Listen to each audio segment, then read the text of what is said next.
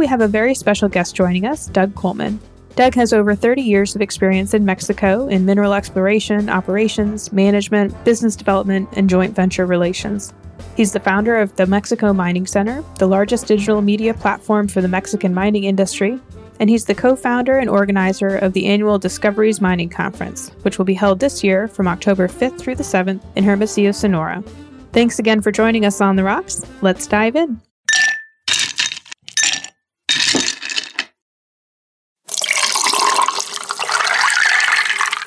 Well, Doug, thank you so much for coming on The Rocks today. How are you doing? Everything's going fine here. It's nice to see you again, Emily. Yeah, you as well. I know there's a bit of a time difference. So, what are you drinking today? Well, yes, that's a little unfortunate because I understand you have a uh, something a little bit more refreshing than I do. It, it's only eleven thirty in the morning here, so I have a, a, Starbucks latte. Oh, there you go. Yeah. well, I, you know, I always try to pick a like a cocktail or a bourbon or a whiskey that's thematic for our our talk. So I actually found a Mexican whiskey um, to drink today. I don't know if you're if you're a whiskey drinker, but Abasolo. I'm not sure if I'm going to say this right, but the distillery is at the, um, in Jilotepec, the Abasolo, in like Mexico State. Hmm. And it's made with Mexican corn grown there in the area, and it's distilled in copper pots. Well, so it's even got a, a, a mining connection. But yeah, Abasolo, and I opened it and I was like, huh, this will be interesting. It doesn't even really smell or taste like whiskey, but it's it's nice. It's smooth and really really light. It's not dark at all. Well, so supposedly there's a uh, an agreement where uh, tequila cannot be distilled in the United States and whiskey cannot be distilled in Mexico. Oh, really? So uh, I didn't know that. I had no idea somehow or other they got around that. Uh, that, but that's interesting. I'll have to look that up. Yeah, and there was one other one other company that I saw, but it wasn't like carried in the stores here. But this was available here in here in Florida. Yeah, Abasolo whiskey of Mexico, and it's 100% ancestral corn, whatever that means. Well, yeah. good, good marketing. Well, um, but yeah. I'll send you a bottle of uh, Sonora and uh, Bacanora. Oh, okay. That that would be good for you. In fact, I was thinking I was adding a shot of that to my coffee this morning. Your latte. but it's a uh, local variety of tequila. Okay. It's actually got a much more uh, pungent smell and, and, a stronger tequila flavor than the standard tequila. Oh. Yes, it's a different type of agave. It's a small uh, native plant that has long, thin leaves. Mm. And it's made with uh, copper stills, just like uh, you would with any other distilled liquor. And uh, it was illegal for a long time. They just made it legal over the last five years. Most of what's sold in the stores, though, isn't very good. You have to still go out to the ranches and, and find the homemade stuff. Can you do like tequila tours like you do in wine country or, or the bourbon trail? Do they do tequila like distillery tours? They do in Jalisco. Hmm. That would be an idea for the Sonorans to do a Bacanora tour. Yeah, absolutely.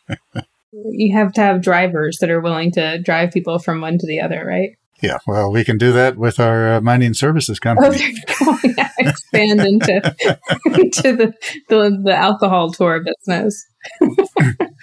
just just a just a small promotion there. Yeah.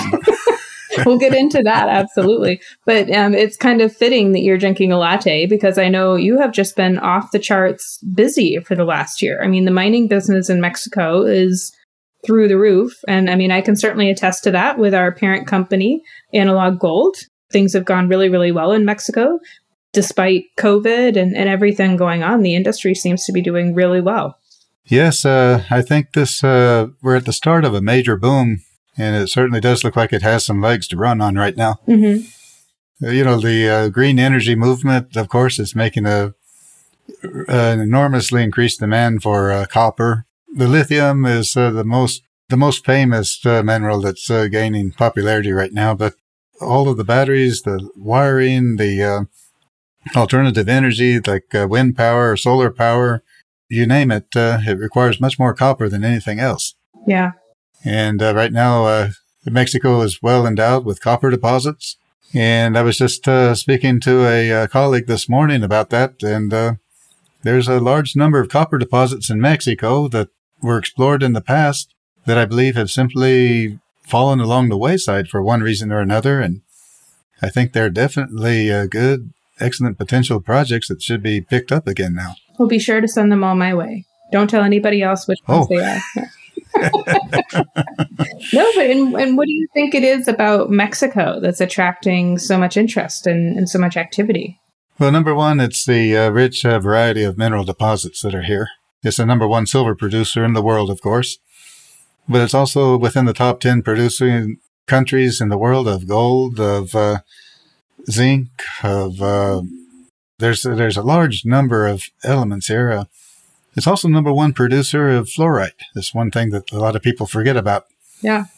But uh, that's an important component of air conditioning units worldwide. I didn't know that. Yes, the, yeah, they use the fluor, and and and so there's a lot of uh, industrial minerals here as well. There are good coal deposits in Coahuila. Mm-hmm. We have graphite deposits in Sonora. There's barite here as well. Uh, and so it's not just the precious metals, but also the industrial metals. With everything that happened with COVID over the last year, I, I certainly see it, within the supply chain, companies are trying to onshore or maybe nearshore their supplies. Do you think that's helping Mexico in a way that maybe companies in the US or Canada that were buying raw materials from across the globe are now looking to get those from Mexico instead? Well, uh, Mexico, the mining is a worldwide industry, and uh, and uh, Mexico's being one of the number one mining countries in the world. It, I know it's at least within the top five for mining investment. Mm-hmm. It produces the uh, minerals needed worldwide. So, uh, of course, it's nice to have uh, suppliers that are nearby, but I don't think it's actually necessary. And uh, right now, there's a lot of demand for iron ore, for example, and we're receiving calls multiple calls per week from uh, Chinese purchasers of iron ore. There's really not too much involvement of Chinese in Mexico, surprisingly enough. Yeah, because I mean, they're certainly they're certainly active in other countries in like Central and South America, right? But not not so much in Mexico. Yeah, it's interesting. I don't know what the reason is. I know they pretty much control the mining in in Africa and in most of Asia, but uh, in Mexico, uh, they they have a presence, but it's not such a big presence. Well, and I know um, certainly the appeal for me of Mexico is partly proximity, and I always say that you know with our our analog mine in Sinaloa, you know you can fly a direct flight from Texas into Mazatlan, right, which is a nice beach resort town. Sure. Have a fruity cocktail on the ocean, drive in, you know, visit the site, and and be back in time for dinner. I think you know that that ease of of getting to the site and you know there's a lot of infrastructure in Mexico that makes it easier I think in these in these times to to bring stuff into production too. Well, that's true. Uh, you know, it's one of the beauties of the country is you can have a uh, a world class mining district within 40 minute drive of Mazatlan, for example. Yeah. And then if you drive just another couple of hours, you're back in the Wild West where you're completely in the remote uh, sierras of, of, the Sierra Occidental. Mm. And uh, we're, in fact, uh, working right now on a project which is a world class copper deposit called Santo Tomas with Oroco Resource Corporation. Mm-hmm. And it's in probably one of the most remote, rugged locations of Mexico. It's uh, right on the corner where Sinaloa meets with Chihuahua and Durango. And is part of that the the remoteness and some of the challenge of development what led you to you just recently started your own mining services company? Essentially, it was just finding a way to make a business out of something that we were already doing for years. And uh, with our position uh, online, with our uh, contacts, uh, being organizers of a major conference, we have all of the connections and the people. And our, our reason for being is actually to uh, connect people. We're connectors. And so uh, we've been doing that for years. And then just recently we decided to make it into a business and it's turned into a a booming business, even though we're barely just getting started. Yeah, because there's so much demand for it, I'm sure. Yes, there's a lot of demand. Uh, most of what we do has been made possible because of the internet. And uh, we have a large presence online, and uh, new companies, anybody interested in mining in Mexico, uh, eventually comes to our door. Nearly every person that I speak to on every phone call during the day uh, needs something. And uh, I can usually provide that. so well, including including me and Prospector, right? I mean, I came knocking on your door because we wanted to do an AI product for Mexico and and you had a huge data set, right? Of all the activities going on in the whole country. And in full disclosure to the listeners, you know, the uh, Doug and the Mexico Mining Center worked with with Prospector to put together a huge interactive AI um, enabled map of uh, lots of prospective areas in Mexico that's on the Prospector platform. And that was so cool because you guys, you and your team, you're tracking what every company in the country essentially is doing at any given time. Yes, uh, originally our idea with uh, Mexico Mining Center was to uh, provide a, uh, a mining directory of the companies that were active in Mexico. And uh, part of developing that directory, we had to track the uh, press releases and see who was reporting on activities here. So it wasn't an easy process. It was a real time consuming, tedious process to do so.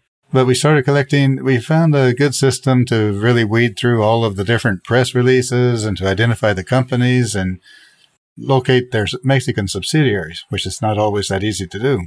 Then, as we started moving forward with that, uh, we decided to put in, add an, a map. So we started collecting this huge database, which uh, is now being applied to the uh, artificial intelligence. Now, explain a little bit about that, Doug, because that was all, it was new to me the subsidiary structure and and how that works in Mexico. And it might be for our listeners that aren't familiar with with how mining works in Mexico, might be interesting to hear about that.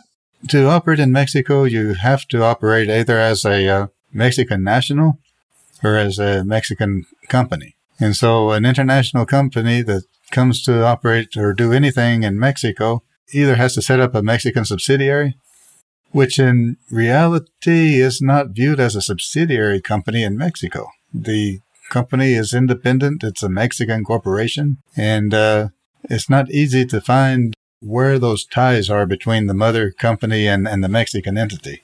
Essentially, you have to have a Mexican entity to operate in Mexico, and uh, that that makes sense. And uh, and I believe there's still a requirement where a portion of the Mexican company should be owned by a Mexican national. And that may be as low as 1%. Oh, okay.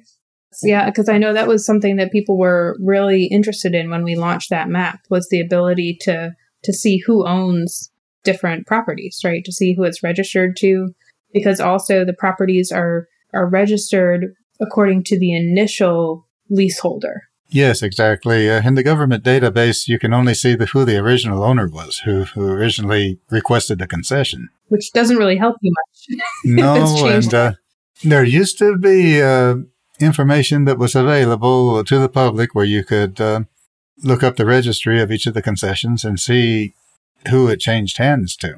That's uh, since COVID came in, uh, the government has been working on a hair string with very few people in the offices, and that service is no longer available. Mm. So uh, now to be able to find out who actually owns a concession, you really need to hire a uh, mining lawyer who has the credentials, who can go into the government office and, and have access, access to the files. Right. Which can become uh, pretty intensive. It can be intensive because these files are not all located in one location. Right. You have uh, different regional offices. And uh, right now, as well, the, the other complication in Mexico is that uh, a lot of the people that work in the uh, mining agency uh, are no longer the experienced people. A lot of the experienced people have either resigned or they've been laid off. And so we have a new group of people who really don't have much experience who are working in these offices now. And, and is that um, because of political changes or? I think it's uh, mostly the political changes, yes. Yeah. well, speaking of political change, there, you know, when uh, uh, for our listeners, there's a lot of news coming out of Peru um, with the new party taking over in in Peru that is talking about big changes in corporate tax rates for mining companies in particular. And I wonder if you've seen any any shift of interest from Peru to Mexico or any any impact from that. Well, we've certainly received a lot of uh, resumes from Peruvian geologists looking for work in Mexico now because they're worried that investment will start to go down in Peru or business will will decrease. I would imagine. Yes, absolutely. Uh, uh, there's one uh, Peruvian company in particular, which is Hochschild, Hochschild uh, Mining, and it's a, a, Jewish Peruvian company. And uh, they're particularly concerned about the politics, and uh, they view Mexico as paradise right now. Yeah, so you might see capital as well as people moving over from Peru into Mexico. Yeah, we have an interesting situation here with Morena being the leading political party It's a, uh, left-leaning uh, political party uh, with uh, President Lopez Obrador, uh, who we call AMLO. He kind of panders to the left side of of his party to his grassroots supporters, but at the same time, he's uh, pretty pragmatic, and he really hasn't harmed the industry like people expected would have happened. Okay, so maybe a lot of a lot of rhetoric, perhaps, but not not actually making any any actual moves against the industry. Yes, absolutely. A lot of big talk, and he'll he'll make these big fiery statements. It looks like he's just uh, fighting tooth and nail against uh, international mining companies uh, who are coming in to rob the natural resources of Mexico. And he got out one day and he says, uh, anyone who gives away nat- natural resources to a foreign company is a traitor. But uh, nobody's giving anything away, so uh, that didn't really. Telling it. it was kind of an empty thing. It sounded really impressive, but it really wasn't a threat. yeah, yeah. And in Mexico as well, the, the states hold a, a, pretty strong position in terms of the mining industry as well, right? It's not all dictated at the federal level in Mexico. Is that correct? That's correct. And uh, one of the things that AMLO did, which uh, disturbed the mining community, was uh, to eliminate the Subsecretary of Mines, which was the uh, government organization that was kind of the uh, the liaison between the mining community and the government. So when he eliminated the subsecretary of mines and the idea of uh, cutting back on unnecessary costs, it inspired his supporters and it scared away mining investment. But what he did in secretly is he decentralized the uh, mining secretary, subsecretary of mines, and he formed a new division called um, the Secretary of Mine Development, with its offices in Chihuahua.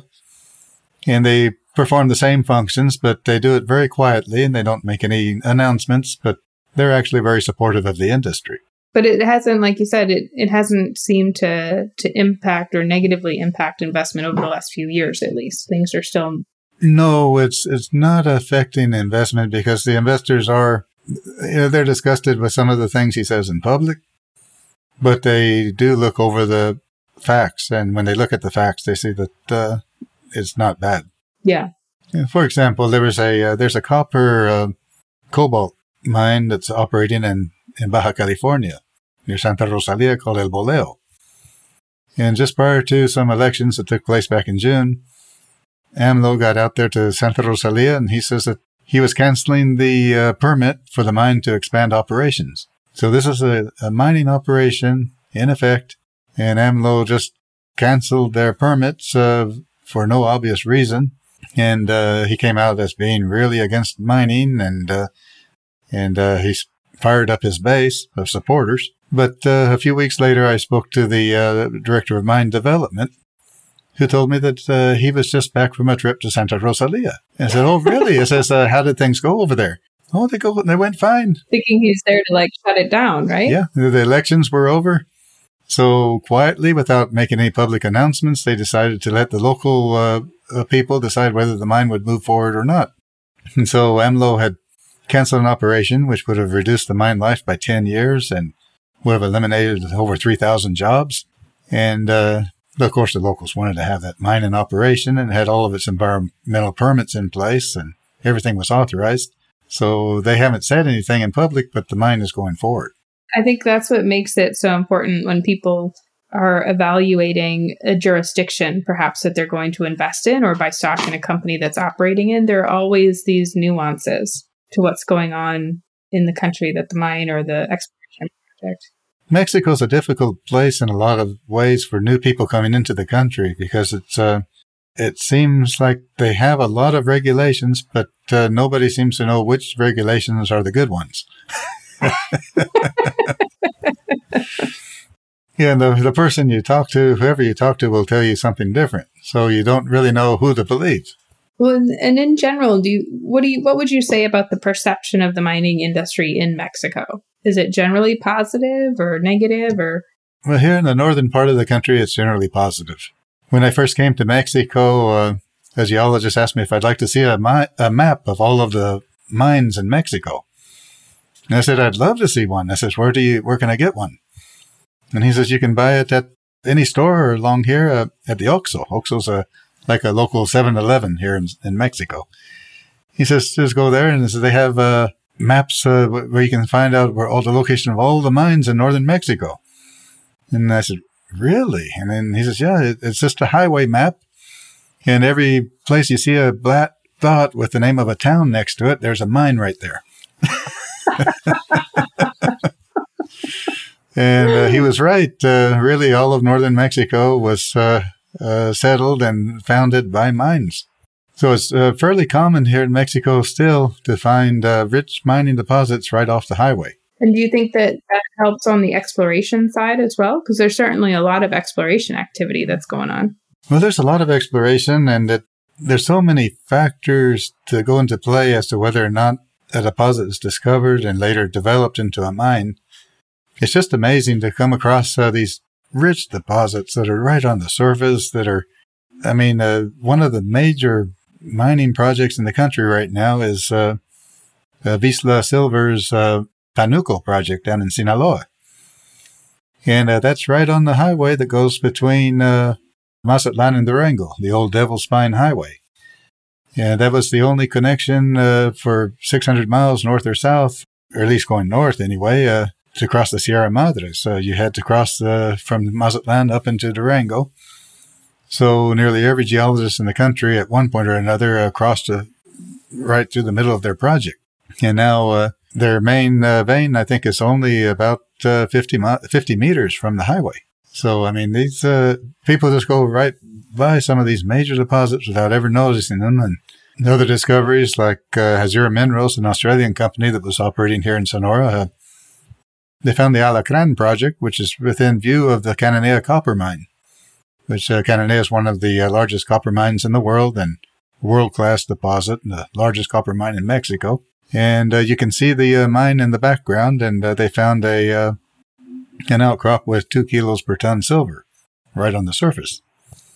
So they have a just sitting there, and geologists have walked over that time after time. And in fact, they presented that discovery in one of the conferences, one of the our discoveries conference. And I remember one of the speakers who was there actually kind of slunk down in his chair while they were talking about that discovery and he told me later, he says that uh, he was actually one of those geologists who walked over that ground and oh, didn't think no. of looking for silver. he, he was looking for copper. but that's such a common thing in the industry, right? If people go out and, and they're looking for one thing, you can literally stumble across something completely different than what you're looking for and miss it, right? I mean, there's so many stories like that in the mining industry. And generally, you don't see something if you're not looking for it. Yeah. I think that's the quote of the podcast, Doug. so, the key takeaway is look for everything, right? So yes, you, you have to have an open mind. Don't be stuck on a theory or a model or deposit model. Uh, uh, nearly uh, all deposit models were formed were modeled after deposits that were discovered. Not the other way around. Not the other way around. Very few deposits are found off of the models. Yeah. well, and so what you must have some some fun stories then of uh, of doing work in Mexico. Is is there one maybe you could share? I can tell one fun story. Uh, I was working with a uh, a company and an Englishman who was an investor was down here in Mexico with us, and uh, we went to a remote town up in the Copper Canyon area, a place called Temoris, Chihuahua. It's a beautiful town. It's right along the uh, Chihuahua Pacific Railroad. There's a beautiful waterfall right there at the train station. You uh, leaving the station, you climb a thousand meters up the canyon cliffs up to the top, and uh, you're in a pine forest. And there's uh, that's where the town is actually located. So anyway, this investor was up looking at some properties around the Temoris area, and I was taking him there to show it to him. When he had to uh, return quickly to make it to a, a meeting, he had a meeting within the next day or so. So I said, no problem. We can uh, catch a ride real quick down to the train station. And, uh, and the train always comes in late. I said, so we can, we have time. We can talk to one of the local prospectors. And there's actually an American prospector who lives here and he has a pretty nice uh, project. I'd like to, uh, I'd like you to meet him. So we're talking to this prospector when all of a sudden he says, oh, you guys are going out on the train, aren't you? And we said, yes. And he says, well, uh, I think I hear the train arriving right now. And it, there it was. It was pulling into the station. And so we had to take off running and we were running all the way uphill to try to get to the train. And I made it to the train right as it was pulling out of the station. And I could have jumped onto the caboose, but uh, my partner was behind and he would have been left behind. So uh, we let the train go. well, my friend, he was really upset. And he says, uh, how is this possible? You told me the train arrives late every day, and this time it came early. You know, how, how is it possible it came early? And I said, Well, I don't know. I said, Maybe it's yesterday's train. but uh, he wasn't happy about that at all. And so uh, he was sitting over there really upset with me, and he was going to miss his meeting. And at that time, uh, a locomotive with a caboose came uh, racing into the station, and they were checking the train tracks along the way. So I asked the uh, the train uh, driver there. I says, "Well, can can we uh, jump on board?" Asked the engineer, and he says, uh, "Sure, come on board. We're going down to Los Mochis." so I told Adam, "Jump on board. Here we've we've got a ride." So we Yeah. had we had the caboose to ourselves. We had bunk beds. We had coffee pot and uh, a small radio with with music. It was like the VIP train. Yes, exactly. And he says he couldn't even believe it, but the music they had on their little uh, tape tape player was from some obscure English group from back in the early seventies. And he says, "I can't believe I'm hearing this group uh, here in Mexico." Yeah. Oh gosh. and and we passed by the passenger train, left them way behind, and made it to our destination in record time. Oh, that's funny. I can I can picture that in my head. I can see that like it's a movie. Absolutely. Always have adventures. You always talk about the melting pot in the United States, but Mexico is a melting pot as well. You look at uh, the northern Mexican music with the uh, accordion, for example. That uh, is actually from Germans. Oh, is it? Yes, it's all related to the breweries. The Germans established the breweries in northern Mexico and, and brought the music with them. Oh, see, it all comes back to alcohol too. Yes, it goes back to alcohol, back to the rocks again. Yeah, we've uh, it's the same story in Sinaloa. The Germans established the Pacifico Brewery and brought in the Oompa band with the uh, tubas and uh, and all of the uh, music that now is typical music of Sinaloa. Yeah, when you're there on the beaches, the the bands go by on the beach and play at every hotel and stuff as they go along, right? Yeah, absolutely. You know, mariachi, the the, mo- the most typical music of Mexico. That's uh, from uh, the French uh, term mariage. It's a marriage band, a wedding band. Oh, yeah. Well, and I, I know for me, uh, everywhere I've been in Mexico is so different from every other location. I mean, just the geography and the, the terrain and the cities are so different. I think everybody does have a picture of like a, a Mexican desert, essentially, I think, in their head when they think Mexico, right? And especially if you fly into Mexico City for the first time, for me, it was like, wow, this is everything's so green. I mean, you're up in the mountains and it's totally different than that, that image you have. Well, right now in the uh, heat of the summer, even Sonora is green right now with the monsoon rains. Mm. yeah. But uh, you get up into the mountains a little bit and it just turns into a jungle, even here in Sonora. Yeah. Yep. But you're right. Uh, every region of Mexico has their own typical food, their culture. It, um, there's a lot of uh, indigenous uh, languages in different regions of the country. Uh, that's one of the things that I find fa- fascinating about working in Mexico. Uh, it's always exciting. Yeah. The only thing you can be sure of here is that you'll have an adventure. I would agree with that. Every every trip I've had to Mexico has certainly ended in an adventure or two. Yeah, you'll have some stories to tell. Yeah. but that's I mean, I think that's such a fun part of our business, right? Doing doing work in fun and interesting places where you do end up having adventures when you're out in the the exploration and the mining business. Absolutely. Uh, I first came down to Mexico. Uh, I was working on a master's degree in geology at the time, and uh, I got a call just by out of the blue. In fact, I uh, it's a strange story. It's almost as if fate called. But I plugged the phone into the phone jack, lifted up the receiver, and uh, the owner of the drilling company was on the other end of the line. It never rang. Oh, weird. And uh, yes, in fact, I was I was moving, and I went back to make a phone call. That's why I had to plug it into the jack. But uh, I picked up the line, and he was on the line, and he says, uh, uh, "We're going to uh, Mexico." And I said, "Well, when are we going?" And, and he says, "He says, when are we going?" so uh, I jumped on board with a, a driller, uh, went down, uh, we drove to Temoris, Chihuahua, in fact, the same town I was telling you about. Mm-hmm. I was working there for about six weeks. Everything was going well, and uh, I made a call back to the owner of the drilling company, and he says, How are things going down there? I said, They're going fine. Great. He says, uh, So what can I do for you? And I said, Well, uh, I just forgot to ask you one thing. I, I, I forgot to ask how much I'm being paid for this. he just laughed and he says, What? I didn't tell you? And I said, No, you never said anything about what I was getting paid. And then you hadn't asked, apparently, right? I'd been there six weeks and I had no idea. And so he just laughed and he still didn't tell me. He says, You'll be happy. I said, I'll make you happy.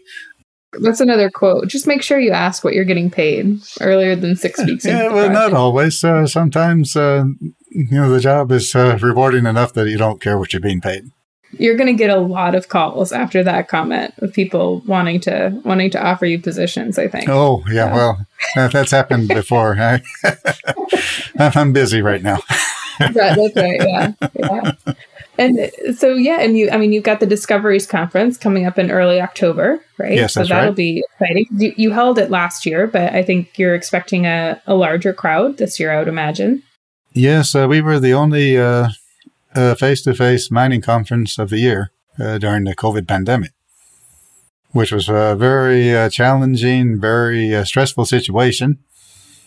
But we held it with all of the health protocols. We took all the security measures, and it was uh, a safe event for all who participated. And in fact, uh, we were even uh, acknowledged by President AMLO, President Lopez Obrador. He gives a talk, a boring talk every morning but in one of his talks, he uh, actually mentioned us by name and said that we had done a, a an excellent job, and he was very proud that we were able to hold a physical event during this uh, during these trying times. So that was nice. Yeah, that was nice. Even if it was, if you're saying it was boring up until he mentioned your name, then it got well, exciting. that that was the only part that I found interesting in what he had to say. But uh, well, he, he's uh, he's not known for being a, a very enthusiastic speaker. He uh, speaks very slowly, and uh, you you can speed up his uh, his recordings, and he's still speaking slowly. to the one and a half times. Yes, exactly, exactly. well, I'm glad he gave you a shout out and recognized the hard work that you guys were doing. Yes, he did, and that was uh, very much appreciated. And uh, we were we felt really nice that uh, we were actually recognized by the president uh, for what we had done. Mm-hmm. Yeah, no, that is that is great.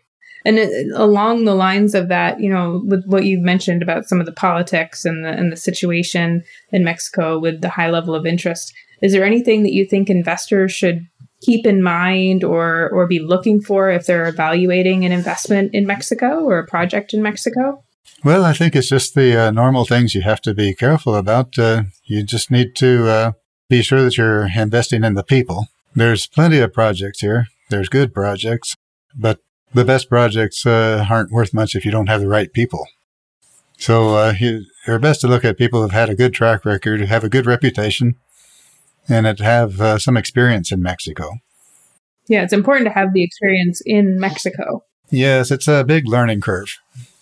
And that's part of the thing that uh, we saw as a motivation for establishing a mining service company, which we've just put together this this year, and uh, that's to uh, kind of help facilitate people to move forward more quickly and uh, on solid ground, and and uh, help them jump past that that uh, learning curve that takes. It's so expensive and time consuming to go through mistake after mistake until you figure out how to do things. So if you can get to uh, somebody who's trustworthy who can help guide you along, at least direct you towards towards the right groups, then you're far ahead of the game by doing that. Yeah, absolutely. I would I would echo that. And then I guess I've been I've been ending my last few podcasts with the same question, Doug. So if you could wave a magic wand and bring one innovation or change to the industry, what would you love to see happen in the mining industry? wow. well, I'd like to see uh, uh, the industry boom, which I think is uh, coming to be a reality soon. Looking at it from a contractor's perspective, uh, the price of drilling needs to uh, to rise. It, the uh, drilling contractors are operating for less money than they uh, operated back in the early 90s. And in spite, uh, in spite of that, uh, all, over the last 30 years, everything has gone up in price and they're still at the same price per meter. Really? Wow. Yeah, there's a lot of competition, but the competition is not going to last very long if they don't make a profit of what they're doing. You know, I'm looking forward to this boom being a good boom for everyone in the industry. Mm-hmm. What is it? What is it they say? A rising tide lifts all ships. Yes, exactly. Yeah. Well, I will cheers to that. Cheers to a boom in the industry. And thank you for coming on the rocks, even if you did drink a latte instead of a cocktail. uh, and I look forward to seeing you at the Discoveries Conference in person um, in October. We'll, we'll certainly be there and look forward to having you back on the podcast soon. Well, Discoveries is certainly uh, shaping up to be the uh, business networking event of the year for the Mexican mining industry. And uh, we're gaining a lot of steam. Uh, we're getting uh, a lot of excitement here. And, and this year we're having it in the mining capital of Mexico, which is Hermosillo, Sonora. Yeah. It'll, it'll be a, a great event, and I think you'll meet a lot of great people there. And I'm bound to have some adventures. And you're bound to have right? some adventures. All right. Cheers, Doug. Thanks so much for coming on. All right. Thank you. Thank you a lot, Emily. It's nice to see you. Thank you to our guest and my colleague, Doug Coleman, for joining us for this episode of On the Rocks. To learn more about Doug and the Mexico Mining Center, go to mexicominingcenter.com and check them out on LinkedIn, Instagram, and Twitter. For more about Prospector, go to prospectorportal.com or check us out on Instagram at prospectorAI and LinkedIn at Prospector Portal. Thanks for joining us on the rocks. Until next time, keep your glasses full and your ice cold. Cheers.